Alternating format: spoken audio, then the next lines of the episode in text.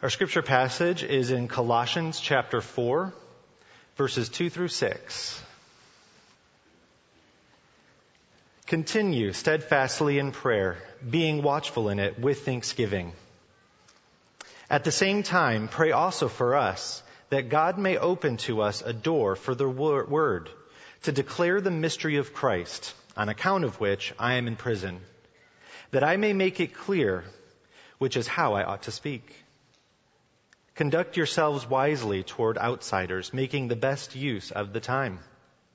Let your speech always be gracious, seasoned with salt, so that you may know how you ought to answer each person. This is the word of the Lord. Let's pray together. Father, thank you for this day. It is a privilege for us to be gathered together and we need it because our lives tend to lose focus, our hearts run after the wrong things, and today we need to be reminded of that which is truly life. Thank you for this text and its vision of an external mission. And I pray that you would give us as a church a vision of why you've brought us together for this particular season in this city and what it is that you're calling us to do. So, Lord, come now, please help this message to be clear. Let Colossians 4 just ring in our hearts and propel us to be a people who are on mission. And we pray this in Jesus' name. Amen. Hold your place in Colossians 4 because we'll get there in a moment. That's our text that we're going to be looking at. But before we get into that today, um, I want to try and merge two things, both Colossians 4 and some things as it relates to where we're headed as a church ministry. The month of November is a very important time of year for us as a church. On the 23rd of this month, we will host our annual congregational meeting where our members will vote to affirm our elders, our deacons, the 2015 budget, and our first official step towards a new campus in the Fishers area. Over the last number of months, our staff have worked really hard to communicate well. Uh, we feel like one of the ways that we love you as a congregation is to give you the information that you need so that you can be informed as to what's happening um, in our church. As you leave today, there are two pieces of literature that I'd love for you to grab and um, take home with you and read over. The first is a congregational meeting packet. It has everything you need to know for that congregational meeting on the 23rd.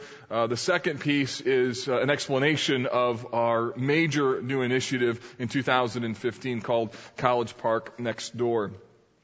Our church governance model is this. We are led by elders, but yet we are congregationally governed, which means that our elders have the privilege of leading and they lead well. But at the same time, there are, uh, there's a check and balance, if you will, of congregational approval. Um, and in order for that governance model to work, our elders need to lead, but the congregation also needs to vote and needs to be present even at the congregational meeting. So I'd like for you to take that date on your calendar, November 23rd, and if you're a member, we have every expectation in the world that you're going to be here. Uh, that's what it means to be a member. If you're not a member, we'd still love you to have, to have you come, and you wouldn't be able to vote, but you'd still be able to hear what's uh, happening in the, the church that you attend. And my hope would be, as a result of that congregational meeting, you might be even more encouraged to um, put your name on the dotted line, so to speak, with this assembly, this this congregation. When you pick up the congregational meeting packet and when you see this uh, other piece of material, the, one of the major initiatives that we are asking for you to approve is the start of a campus incubator sometime in the February, uh, March timeframe of next year, a group of people who would begin meeting here on site with an idea of getting to know one another, getting connected, and that they would be part of that core nucleus group that would do the official launch of our Fishers campus sometime in August of 2015. For over a year now, we've been studying, researching, praying, having dialogue with other churches, and we're now ready to share with you the vision for multiplication, what it looks like to reach our city, and we want to invite you to pray with us. God, would you open a door for the word next door? And so that's where we are, and what I want to help you do though is understand a little bit as to even how we got here because some of you have never known College Park Church except for inside this sanctuary, but there was a day when this wasn't here. In fact, what was here was gravel and gravel was godly, but it wasn't good. Um, there was the stairway of doom. Those of you remember the children's ministry space where you went up taking your kids saying, pardon me, excuse me, excuse me, pardon me, pardon me, excuse me, excuse me, all the way up and down. There were, we asked you to come early, to sit close, to park far. And there's quite a story of what God has done here. The, the mission expansion project, which was this uh, sanctuary plus the renovation of of the old facility, the doubling of the square footage of the entire uh, 96th and Towne campus was a $20 million project. It came in on time and on budget. We ended that project, if you'll remember, with $4.9 million in debt, and we immediately set our sights to pay down that debt as fa- fast as possible. The reason was, is that we wanted to be able to take that money that was set aside for mortgage, about $500,000 a year, and to be able to direct that towards external ministries. We wanted to prepare ourselves for the future of what God would have for us. Um, thanks to your generosity in giving, if you've given to the general budget, you've helped to pay down our debt. A number of you continued to give even after the mission expansion project. A number of families stepped up to try and get that debt as low as possible. And I'm just so thrilled to report to you today that in two and a half years, we've paid down over $4 million of that debt. And now we only have $948,000 to go, of which about $400,000 is already committed by people in this church. And we're hoping that by the end of 2015, or maybe by the end of 2015, 2014, this could be at a big fat zero. That's what we're praying for. So isn't that wonderful? Praise the Lord for that. Yes.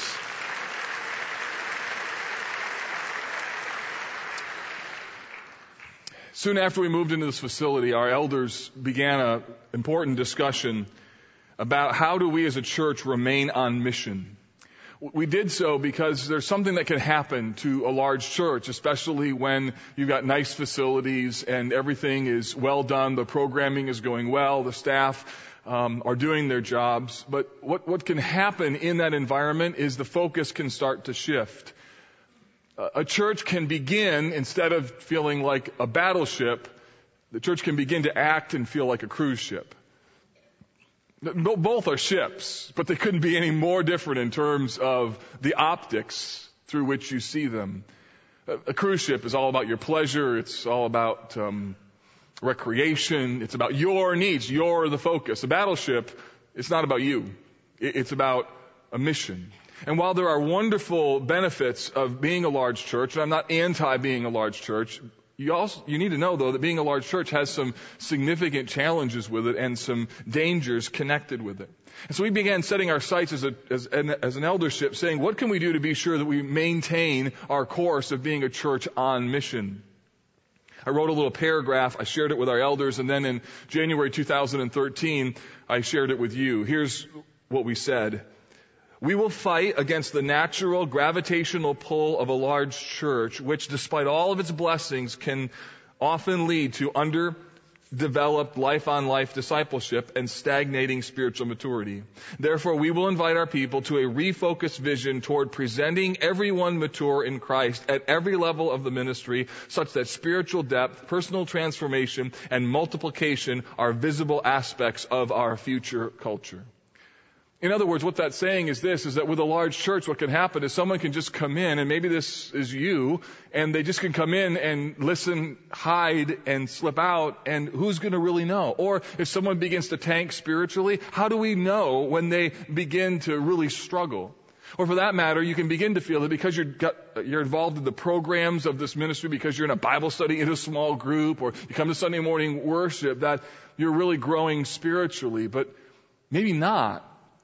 And so the question is, what do we do about that? As an eldership, we established three priorities, which were discipleships. We've had a group of our pastors and elders who are meeting to figure out what can we do that, so that between ABFs or Sunday schools and small groups and soul care and um, Christian education and College Park Institute, how can all those things be leveraged together for the cause of, of incremental discipleship? In other words, we're going to stand before Christ and have to give an account for how we stewarded your spiritual development. And the question is, how are we going to do that?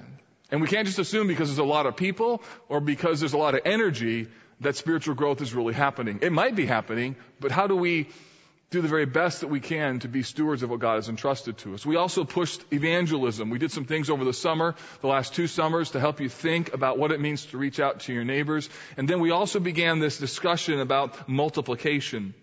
We started researching the, the needs within our city, the, the needs even within our own church. We did a survey and we were stunned and a bit alarmed that in your response to our eldership, 60% of us acknowledged that we don't know our neighbors well enough to be able to have gospel conversations with them. 60% of us. That was alarming. That look, we gotta figure out what to, to do about this issue. And as well, when we looked at the city of Indianapolis, we discovered that 60% of our city is unchurched. And that's even using the word church very generously. There's over a million people within our city who this morning woke up. They grabbed a cup of coffee, they sat on their couch, and they're just excited that they get to watch Meet the Press or Good Morning America or whatever, not realizing that they're not really living. And they're missing the most beautiful reality in all of the world, which is a relationship with Jesus your neighbors, my neighbors. And, and the question is, so what are we going to do about that? We began talking to area churches, trying to figure out what is what is our role in this city. We discovered that Indianapolis is at the bottom of major metropolitan areas with the number of church plants in it church planting in the West Coast and Northwest and Seattle, New York City, Chicago. Those were all the, the cities that got the attention in terms of church planting. But Indianapolis sort of got passed over.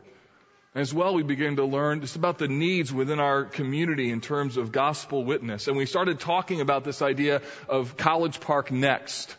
And College Park Next has always had two particular focal points. The first is to be able to mobilize our people, to be able to figure out what does it mean to help our people get serious about this mission of reaching their neighbors. And secondly, what does it look to multiply our church to be able to effectively reach our community? We began to plot where each of us live on this, in the city.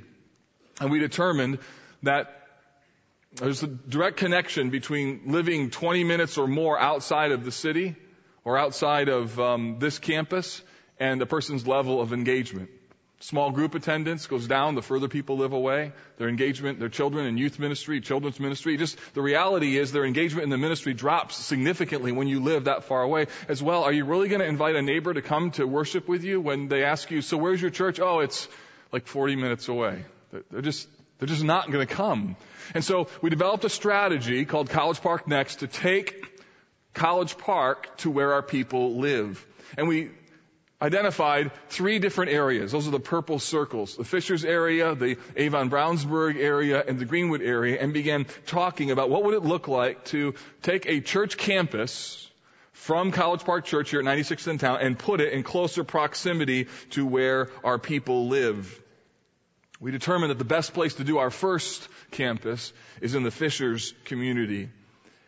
This model is that with live worship, programming, same eldership, same vision as College Park Church, starting at least at the beginning with video teaching and then transitioning to live teaching like in a, a year and a half or less or so, that we could bring College Park Church into these communities and encourage those of you who live close to that campus to think, you know what, there's a new thing happening in my area of the city. It's time to reach our neighbors in a way that maybe we weren't able to do before.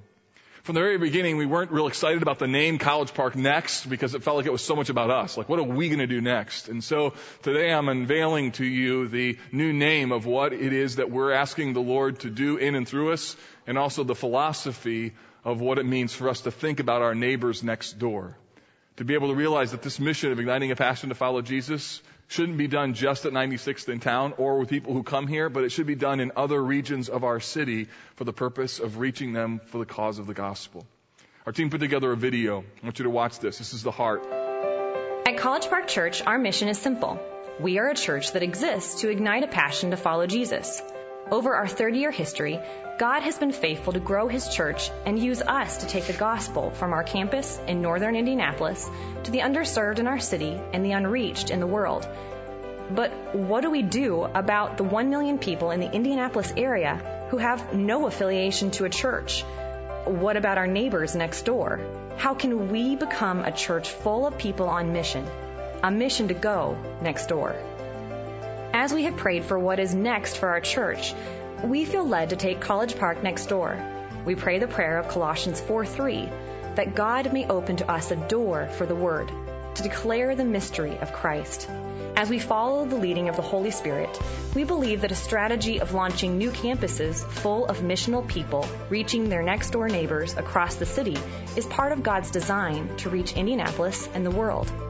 We believe that starting campuses in the city will help the people in our body invite their neighbors, connect in more meaningful ways, and motivate all of us to live out our external mission.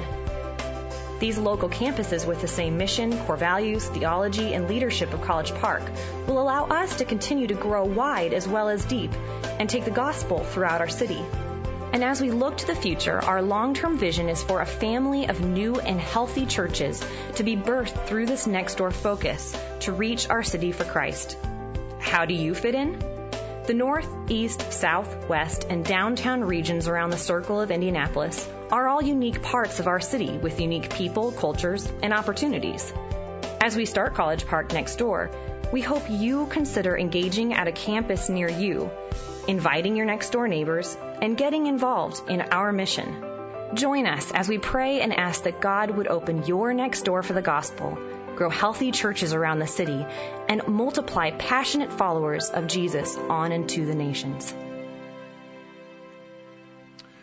Our aim in this initiative has always been twofold. It's been to multiply ourselves to be able to reach our city. But as we begin to talk about how to be able to reach Fishers, for instance, with this new campus, and then Greenwood or Brownsburg and Avon, what will happen as well is the culture in our church will also begin to sound something like this. Well, if they're doing that in Fishers, shouldn't I be doing that right in my own neighborhood? And the answer is absolutely yes. Our aim is not just to reach the city. Our aim is actually to be sure that as a church we stay on mission in terms of what it means to ignite a passion to follow Jesus. Now, in Colossians 4, Paul demonstrates for us very clearly a heart that's externally minded. So take your Bible, let's look at this and see what we can learn about Paul's external mindset and then how that relates to all of us. Because at the end of the day, this is not just about a new campus. This is actually about a refocused frame of mind as it relates to where we live and why God has placed us there. Book of Colossians is all about the centrality of Christ. Those of you who were here in 2008 will remember this was the first book that we ever walked through together. And the tagline, if you will, of that sermon series was that Jesus is the core. You don't make him the core. He is the core. You just have to deal with the fact that he's the core. All throughout this book, the centrality of Christ is lifted up, and then Paul applies it, beginning in chapter 3 and verse 1, with this statement, if you have been raised with Christ, seek the things that are above. And so what Paul does is connect the lordship of Christ to where people really live. What does it mean to live under the banner of the lordship of Jesus? And in chapter 4, Paul's wrapping up his explanation of how that lordship of Christ connects to where people really live. It's a text that's all about an external mindset. The first thing that we see in the text is Paul's instruction about how they are to pray. He gives them some characteristics about the priority of prayer. And the reason he talks about prayer at first is because prayer is so central to the mission of the church and central for an external focus. In other words, people who pray begin to get an external focus, and people who have an external focus, they have to pray because the things that God is asking them to do are absolutely impossible without His help. So what does Paul say? Look at verse 2. Continue steadfastly in prayer, being watchful in it with thanksgiving. So the first thing is this, that Paul calls upon them to be consistent in their praying. They are to continue steadfastly in prayer. Other translations that you may have may render this as devote yourselves to prayer. What the ESV does is take one Greek word and uses two English words to describe that word, and that word means that you should persist in something, even persisting in it so that it seems almost obstinate or almost annoyingly consistent. So here's my question. Does that, is that how anybody thinks about your prayer life? Has anybody said to you, seriously, we have to pray about this too?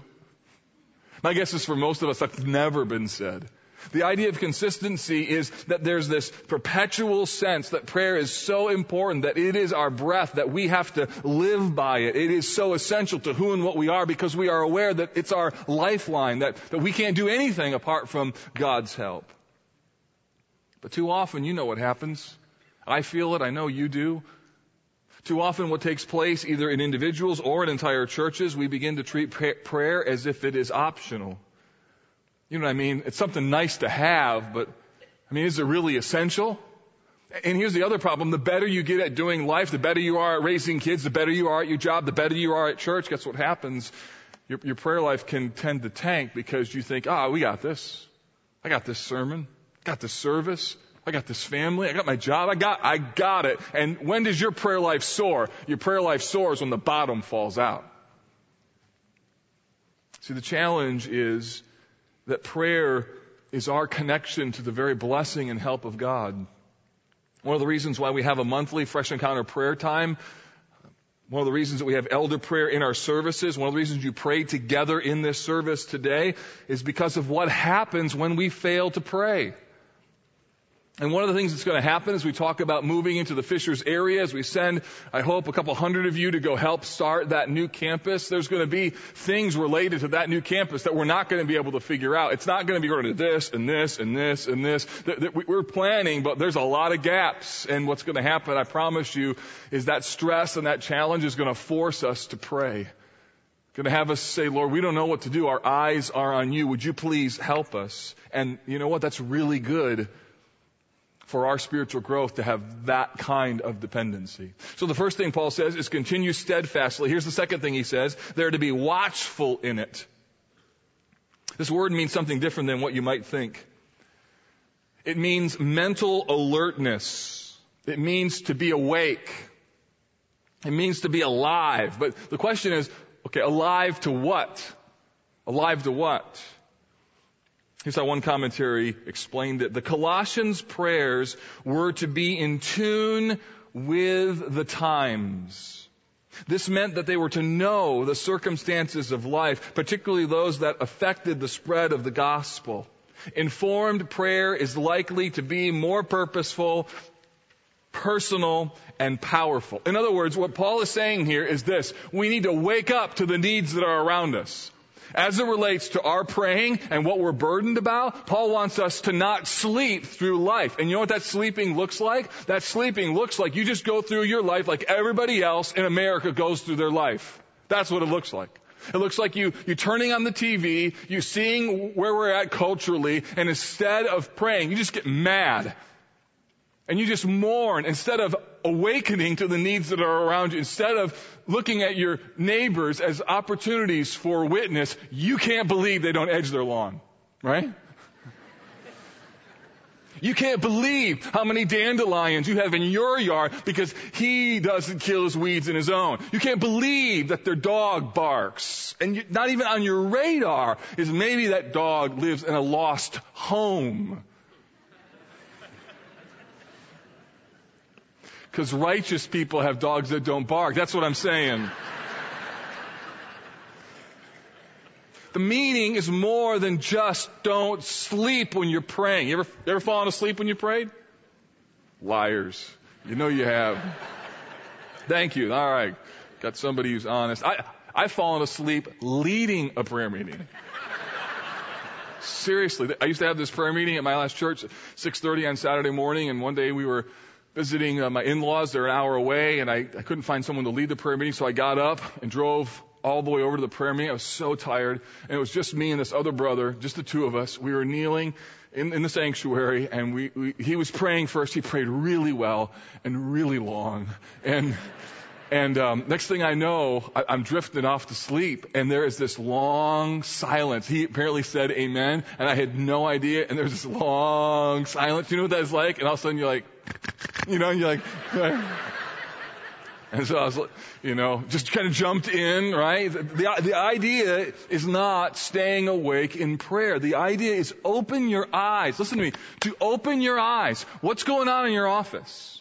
What's going on in your school? What's going on in your neighborhood? What's going on in your little section of the city? What's going around, uh, going on in people around you? And do you do anything in terms of praying about what's going around you? Or are you just complaining, depressed, sad, and disheartened? Paul says, wake up! You're in the world. You have the hope of the gospel. And so the way in which you pray should be watchful. Here's the third thing not only watchful, but also grateful. Being watchful in it with thanksgiving. The concept of gratitude, it's all throughout the book of Colossians. It is central. Gratitude is central to what it means to live as a Christian in the world. Here's how Paul summarized it. Whatever you do in word or deed, do everything in the name of Jesus, giving thanks to God the Father through him. Christians are supposed to be grateful people because they have been graced by God in that they have been forgiven of their sins through the death of Jesus, and they can rest assured that everything in life then is a part of God's plan for their life. So there's nothing that happens to them that demonstrates that God is mean. He's always kind, even though it doesn't always make sense. And so Christians can live in this beautiful reality of gratefulness, and we're supposed to because of the fact that we've been graced with mercy. If we're honest, a self focused, bitter, ungrateful Christian is an oxymoron. If you're grumpy and people around you think you're not very happy and you're just always short with people, please don't put a bumper sticker that says College Park Church on your car. I'm serious. I, I don't want you being the poster child of the gospel. You gotta get your heart right. And you gotta get your attitude right. And you gotta remember, this is not about you. Because an ungrateful Christian, it doesn't even make sense. So Paul says we're to pray with watchful eyes, with gratitude because of all what God has given to us. And you know what? Here's another thing. Grateful people are more inclined to talk about the gospel.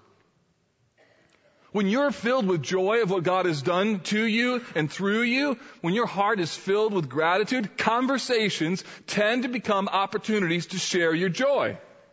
Don't believe me? Just think of the last things that you got excited about and how many people you told. Some of you, you found gas for 287 this week. You told like 10 people. Right?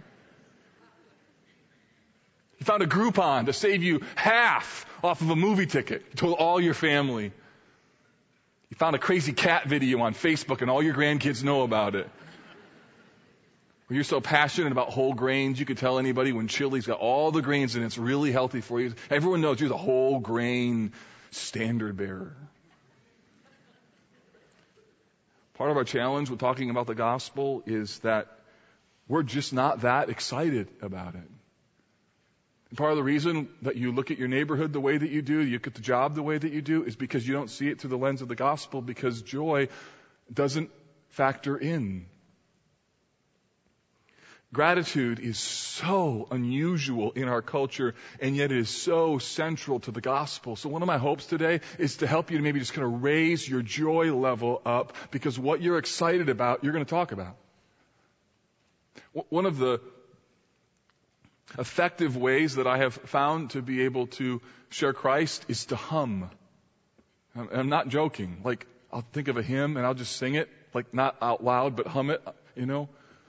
And I get into an elevator, somewhat awkward every once in a while, but it works. And I start just humming the song, and someone will say something like, Well, you're happy today. Bingo! You know?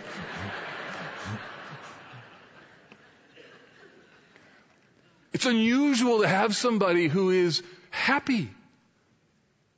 In your workplace, are you known as the person who's grateful? In your school, are you known as that kind of person? In your neighborhood, are you known as the happy neighbor?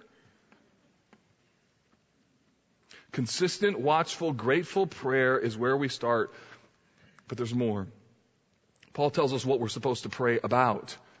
So, how to pray, now what to pray. Look at verse 3. At the same time, pray also for us that God may open to us a door for the word to declare the mystery of Christ, don't miss this, on account of which I am in prison.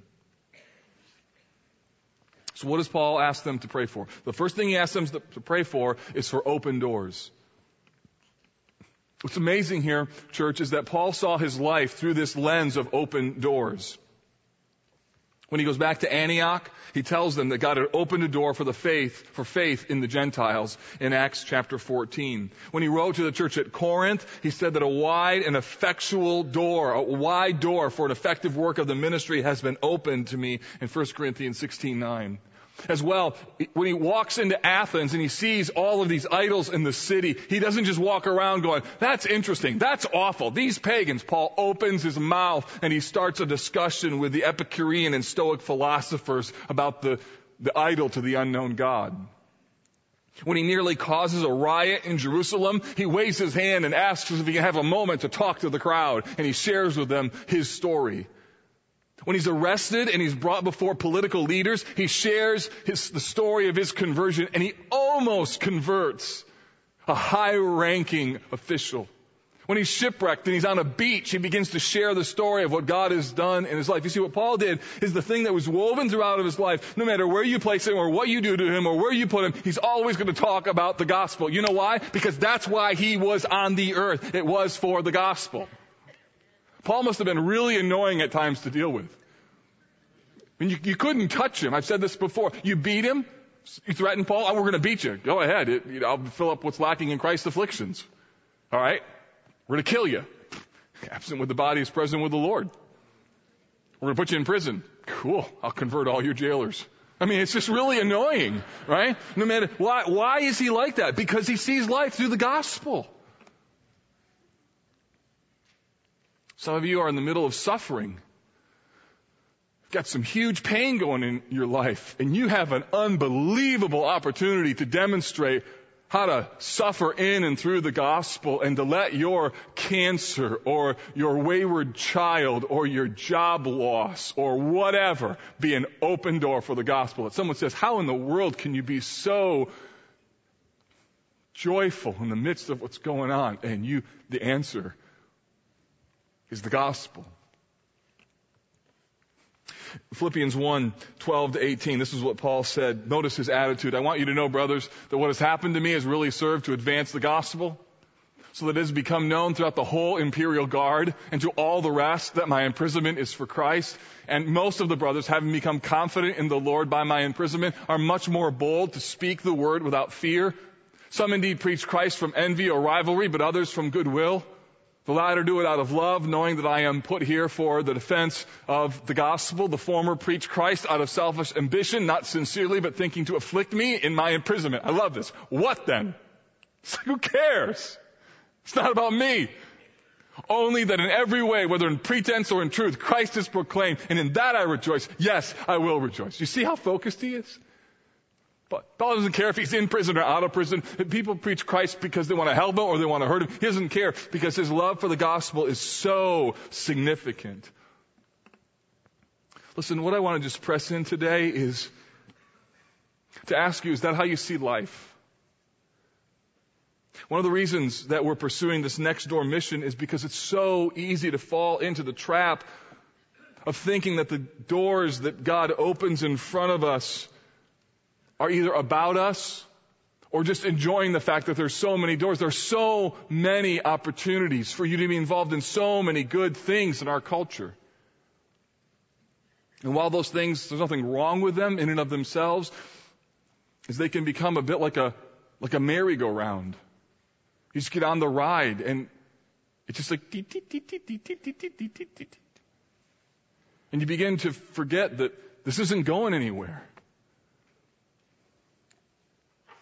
It's too easy to let prosperity and achievement and success begin to dominate our lives. You just look at your neighbors, other people you know, everyone else is doing all of these things. We ought to be doing all of these things and never realizing, no, no, no, no, that's not why we're here. Let me give you an example. So, Savannah played her first um, organized uh, on a her first organized soccer team this last fall, and uh, her team won. I mean, they they they went to the semifinals, ended in penalty kicks, and then finals went to penalty kicks. So she got this little gold trophy, and I, I loved Saturdays going to soccer games and getting my um, folding lawn chairs and trying to get all my stuff, my coffee mixed up right, and you know Starbucks coffee, baseball hat, tennis shoes on, uh, got all my stuff and line up all, all, all the chairs up so my wife and my kids and my mother-in-law can all have a spot, and you can begin to forget that life is not really about just going to soccer games. In fact, the soccer game isn't about the soccer game.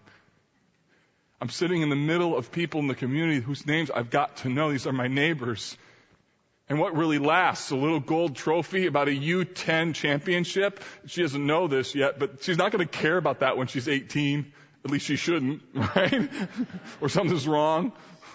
She's not going to put it on her shelf when she's 30 or tell her kids about it when she's 80. She's not going to remember any of that, right? What really matters in life is not the soccer game, but it's the why we're here in the world. And the problem is especially in the kind of culture in which we live, especially in the area of the city in which we live, that we can be so consumed with all really good and wonderful things that our lives are so busy and so active that we forget that we do not exist for soccer games and chess club and personal trainers when our kids are seven and horseback riding and private tutors, et cetera, et cetera, et cetera, et cetera. That really the goal is not just to raise kids so that they can get a good job, so they can make some money, so they can have kids, so they can go to a good good school so they can get a good job so they can have kids and we round and round and round. And when does that merry-go-round finally stop and we realize this is not why we are on the earth? I, your home is a wonderful place to live. But you are not in your neighborhood just to rest. You're there to be salt and light. It's so easy though, isn't it? Do you feel the pull? I feel the pull. I gotta work hard. This is not about soccer. This is not about soccer. This is about connecting with these people. It's about talking with them, getting to know them. It's about soccer, but it's not all about soccer. Secondly, not only open doors, but also clear words. Paul wants us to not only have an open door, he wants us to open our mouths. That I make, he said, to declare the mystery of Christ. Verse 4, that I may make it clear which is how I ought to speak. So Paul is praying for, for clarity. You know what's fascinating about Paul? Is he never adjusts the message. Now he may adjust the way in which he makes it clear, but he never adjusts the message. So when we go to Fishers, it's going to be the, the, the same values, same theology, same leadership of College Park Church, but when they go to Fishers, they got to figure out how to speak Fishers language. It doesn't mean it's going to be a seeker sensitive campus any more than this is seeker sensitive. By that I mean that you tailor your Sunday morning service just as the target to be able to reach lost people. Our, our target on Sunday mornings is to help believers in Jesus to worship while being mindful of the fact that there are a number of people in this room every Sunday who don't know the name of Jesus. In other words, our aim is to make them as comfortable as possible as they come into this room so that when they're in the presence of God, if they're unconverted, they're as uncomfortable as possible.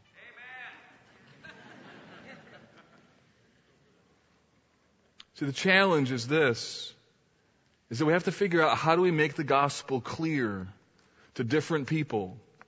How do we build relationships with people and really care for them? How do we, how do we open our mouth? How do we engage in them in conversations? So do you have a favorite way to enter into the gospel conversations? I do.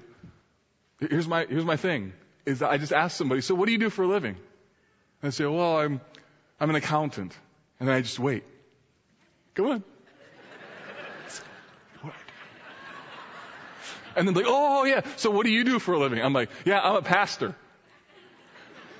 And then I watch the whole conversation just change in an instant right there, right? And then it's the opportunity right there to be able to talk about the beauty of the gospel. So what's, what's your thing that you use? You see, praying for open doors and for clear words could be one of the most risky and yet rewarding things that you would ever do.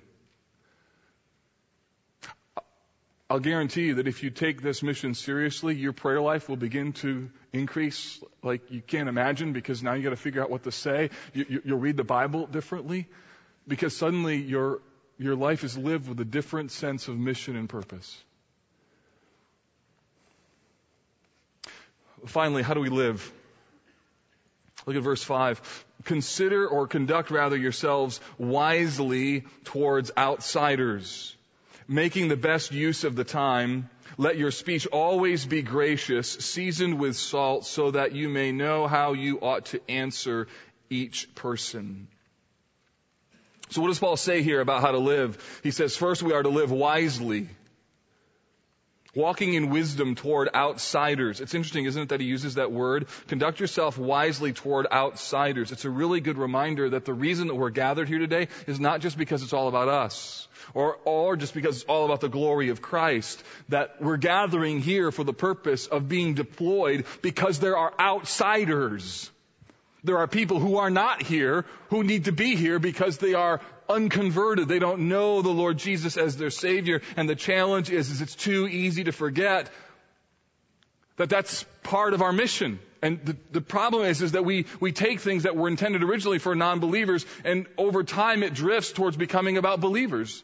You know, like for instance, Sunday evening services were originally started when electricity came online, and um, the idea was, hey, let's get together, people who don't have anything to do at night, turn the lights on in the church, and have lost people come, and we'll preach the gospel to them. And then over time, Sunday night services became all about believers. Sunday school originally was supposed to be a mission to reach unchurched kids, and over time, it becomes an educational thing everything begins to tip that direction and we lose our emphasis on reaching outsiders as we begin to take things that used to be targeted that way and we end up making it about ourselves. We're to live wisely. Secondly, we're to live strategically. He says, making the best use of our time. Ephesians 5:15 says the same thing. We're to walk in wisdom, make the best use of the time because the days are evil.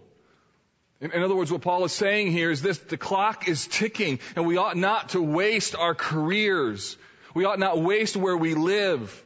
We ought not waste the connections that are made because kids come to your house to play. We ought not waste the neighborhood block party, the dance class, or anything else that we're engaged in. We are to live strategic lives. That life doesn't exist for all of these other things. It, feels to me that is like a merry-go-round. It feels like a roundabout that you can't get off.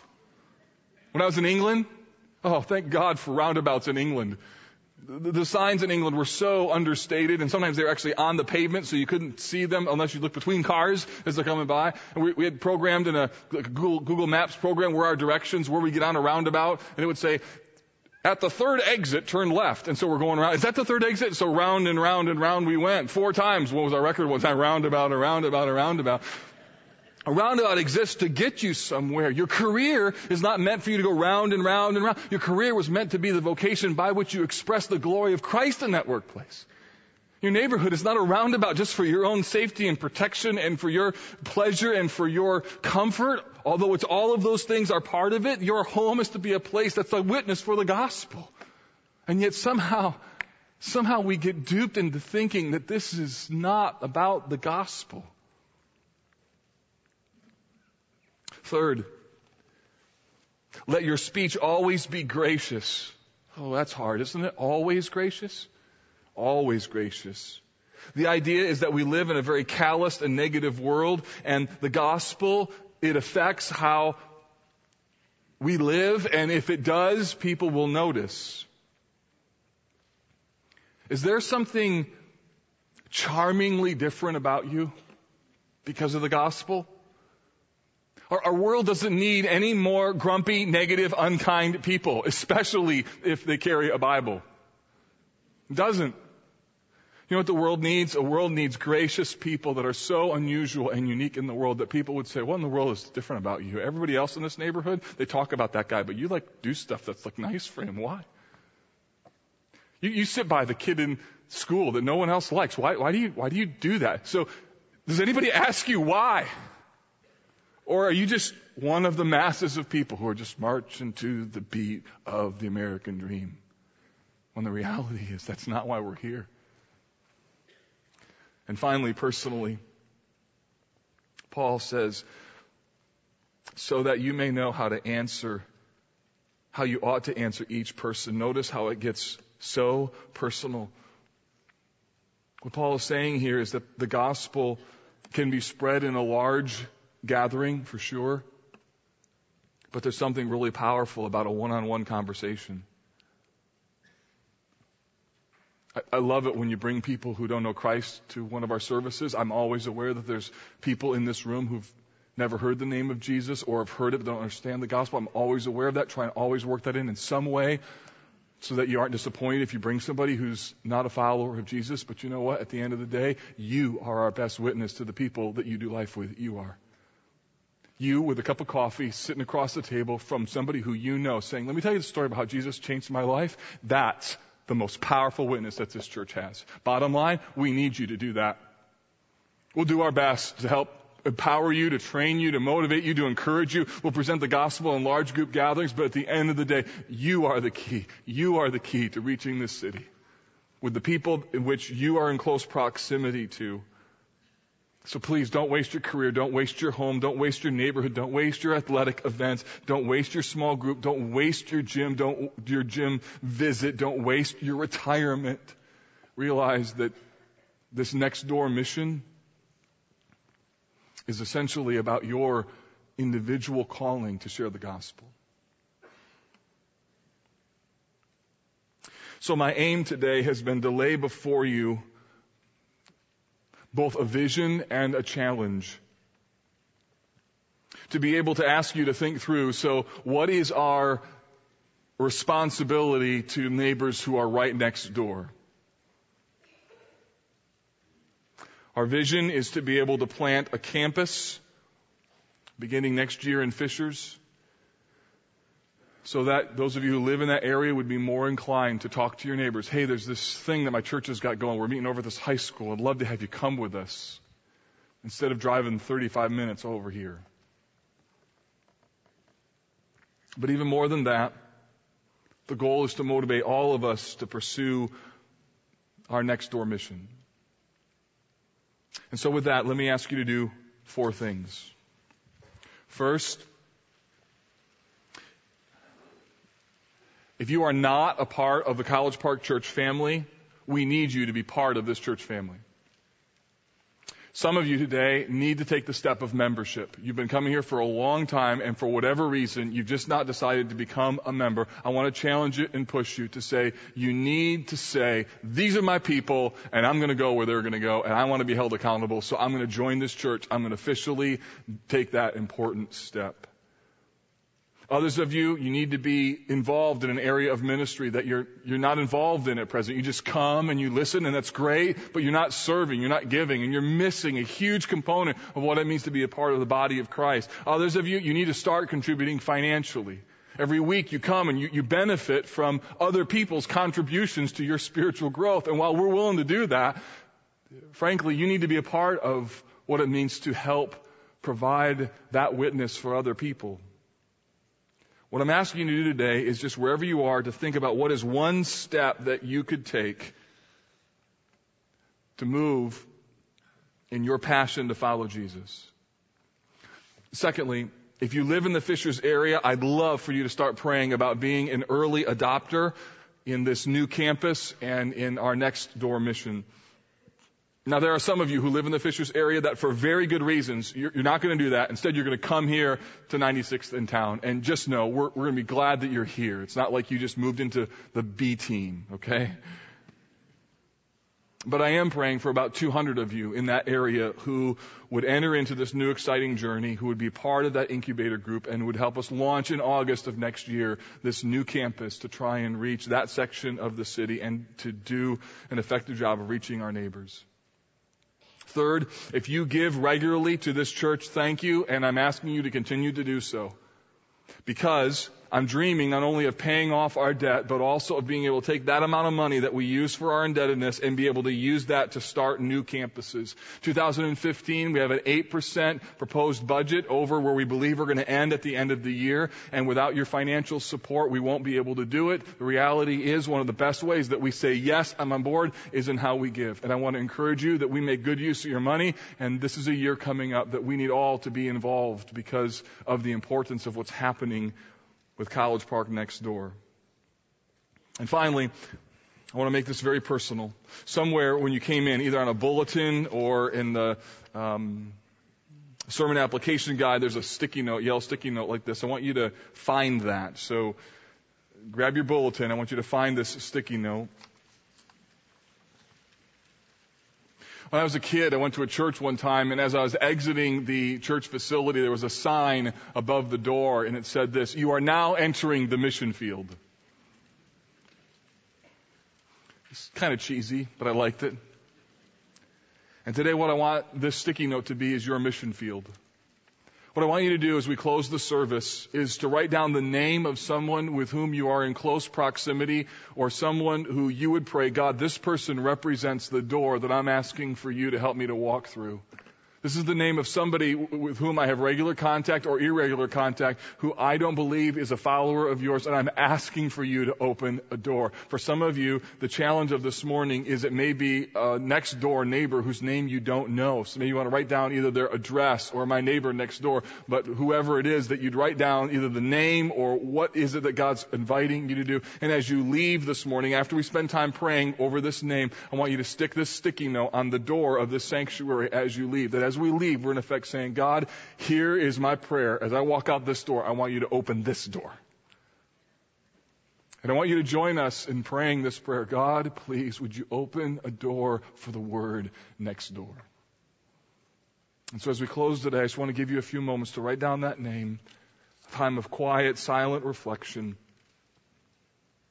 And then when you hear the music play, you can be dismissed. Take that sticky note and put it on the door as you exit the sanctuary as your statement God, would you open a door? Please open a door for the word next door.